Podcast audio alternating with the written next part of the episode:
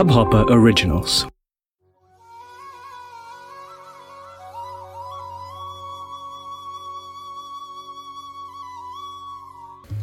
हिरणाक्ष हंस रहा है। वराह नारायण की वह निंदा कर रहा है। श्रीधर स्वामी ने हिरणाक्ष की निंदापूर्ण शब्दों से स्तुति का अर्थ निकाला है। हिरणाक्ष अभिमान ने कैसा कैसा बोल रहा है, पर बाघ देवी के पति नारायण है। बाघ देवी भगवान की निंदा कभी नहीं करती हैं। वह तो सदैव परमात्मा की स्तुति करती है। निंदा करने वाले और सुनने वाले दोनों को पाप लगता है। कई निंदा नहीं करते हैं, पर सुनते हैं। उन्हें निंदा सुनने से रस आता है। पूछते हैं कि फिर वह क्या हुआ? निंदा सुनने वाला निंदा करने वाले को प्रेरणा देता है कि निंदा सुनना भी बड़ा पाप है। हिरणाक्ष परमात्मा के लिए बोला है। वन गोचर मृग अर्थात वन में भटकने वाला सुअर श्रीधर स्वामी ने उसका अर्थ परिवर्तन करके कहा है कि बन जले गोचर, जले शयान। जल में शयन करने वाले आदि नारायण परमात्मा, योगी मित्तते सह मृग। योगी और महापुरुष जिन्हें खोजते हैं, वे यही कहते हैं कि वराह नारायण, जिसका संस्कृत का ज्ञान ठीक है, उसे श्रीधर स्वामी के भाव में आनंद आता है। हिरणाक्ष और वराह नारायण का युद्ध हुआ है। युद्ध की कथा बहुत कही है। परमात्मा हिरणाक्ष से बहुत खेल कराया ब्रह्मादिक देव प्रार्थना करते हैं कि अब इसका तुरंत उद्धार कीजिए। वराह नारायण हिरणाक्ष के गले में ऊपर मुष्ट प्रहार करते हैं। तब हिरण्याक्ष रुधिर उगलने लगा। हिरण्याक्ष नीचे गिर पड़ा। तभी देव गंधर्वों ने वराह नारायण भगवान की जय जयकार करने लगे। बोलो वराह नारायण भगवान की जय। हो। हिरणाक्ष का प्रभु ने उद्धार किया। प्रभु ने धरती के जल में स्थापना की। मनु महाराज को उन्होंने धरती का राज दिया और कहा कि प्रजा को सुखी तथा प्रसन्न रखने के लिए राजा का सिंहासन है। आप प्रजा को सुखी कीजिए। वराह नारायण वैकुंठ गए।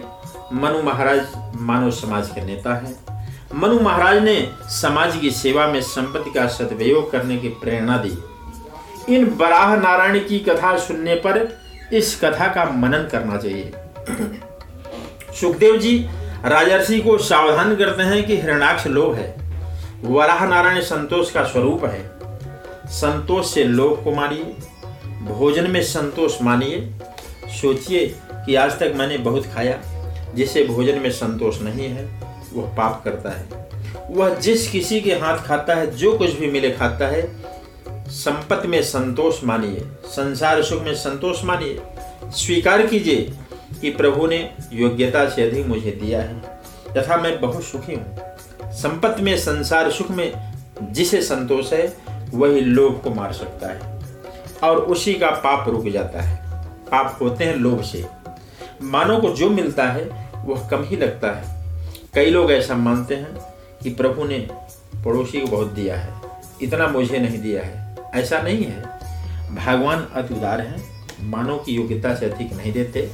प्राप्त स्थिति में संतोष मानिए। संतोष नहीं है तो पाप होंगे। लोग भक्ति करते हैं पर पाप भी करते हैं। पाप छोड़कर भक्ति कीजिए तो भक्ति में बहुत आनंद मिलेगा। आप अधिक भक्ति नहीं कर सकते तो चिंता नहीं है। पर आप सावधान रहिए कि आपकी आँखों में काम न आए। आपका मन पाप न करे। मानो आँखों से बहुत पाप करता है। मानो मन से बहुत पाप करता है। आँखें पाप करने के लिए नहीं है। जगत के किसी भी स्त्री पुरुष को काम भाव से देखने के लिए आँखें नहीं है। आँखें भक्ति के लिए हैं। आँखों में काम आता है तो जीवन बिगड़ता है। जिसकी आँखों में काम है, वह राक्षस है। जगत के स्त्री पुरुषों को निष्काम भाव से, अर्थात लक्ष्मी नारायण के भाव से, भगवत भाव से देखिए। आपका मन काम में प्रवृत्त न हो, इसके लिए जागृत रहिए। पाप छोड़ना ही महान पुण्य है। इंद्रियों में भक्ति रस भरिए। इंद्रियाँ शुद्ध होंगी, तब भक्ति रस अस्थायी होगा। ग्रंथों में लिखा है कि सिंघनी का दूध सुवर्ण पात्र में ही टिकता है। सिंघनी के दूध से इतनी शक्ति नहीं रहती है कि चांदी या पीतल के बर्तनों में छेद करके बाहर निकल जाता है। किसी को अनुभव है या नहीं? मालूम नहीं है, पर ग्रंथों में ऐसा लिखा है कि इंद्रियाँ कंचन की तरह शुद्ध होंगी तो भक्ति रस टिकेगा। इंद्रियाँ पाप का साधन नहीं है, भक्ति का साधन है। इंद्रियाँ विवेक से व्यवहार करने तथा भक्ति करने के लिए है। आदि नारायण परमात्मा के दर्शन और स्मरण करने वाले के हाथों में पाप नहीं होते हैं। महापुरुष लोगों को संतोष से मारते हैं। वे मानते हैं कि मैंने संसार के सर्व सुखों की अनेक बार भोगा है। सुख भोगने पर आज हम अपनी शांति नहीं मिली है। संसार के सर्व प्रकार के सुख भोग कर भी शांति नहीं मिलती है। संसार के सुखों में जो संतोष मानते हैं, उनके पाप छूटते हैं। पाप छूटते हैं तब भक्ति में बहुत आनंद आता है। वराह भगवान यज्ञ स्वरूप हैं। सत्कर्म को यज्ञ कहते हैं। आप कोई भी अच्छा काम करते हैं तो वह यज्ञ है। अग्नि में आहुति देने से ही यज्ञ होता है। ऐसा नहीं है। परमात्मा प्रसन्न हो सके, ऐसा कोई भी कार्य करें तो वह यज्ञ है।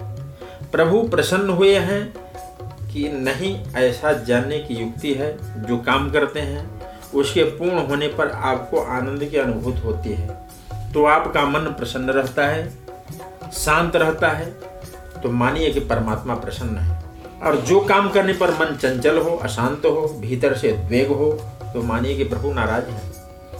तन को तथा मन को सत्कर्म में व्यस्त रखें।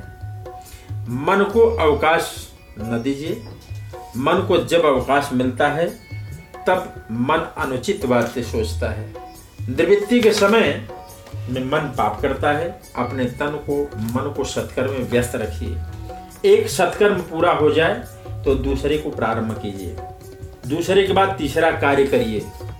सत्कर्म करने पर जब अतिशय थकान आ जाए, तब आराम कीजिए। थकान न हो और आराम कर रहे हैं। तो अच्छा नहीं है। आराम हराम है। परोपकार में शरीर को कष्ट दीजिए। परमात्मा का ध्यान कीजिए। प्रभु के नाम जपिए। किसी पवित्र ग्रंथ का पाठ करें। सत्कर्म करते हुए जब भीतर से मन शुद्ध हो जाता है, तब भीतर से ज्ञान प्रस्फुषित होता है। और बर्तन पर जैसे कई काई लग जाती है तो वैसे मन पर काई लग जाएगी एक बार, दो बार, चार बार मांज लें, पर भी बर्तन उज्जवल नहीं होगा। उसे अनेक बार मांझना पड़ता है। इस मन पर अनेक जन्मों की वासनाओं की काई जम गई है।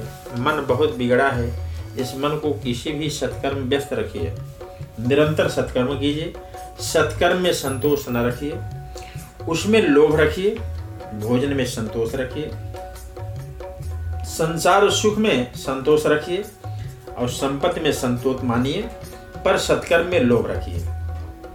सत्कर्म करने की इच्छा बहुतों को होती है, पर उनसे सत्कर्म नहीं होता है। मन के विचार मन में ही रह जाते हैं, वह सत्कर्म नहीं कर पाता।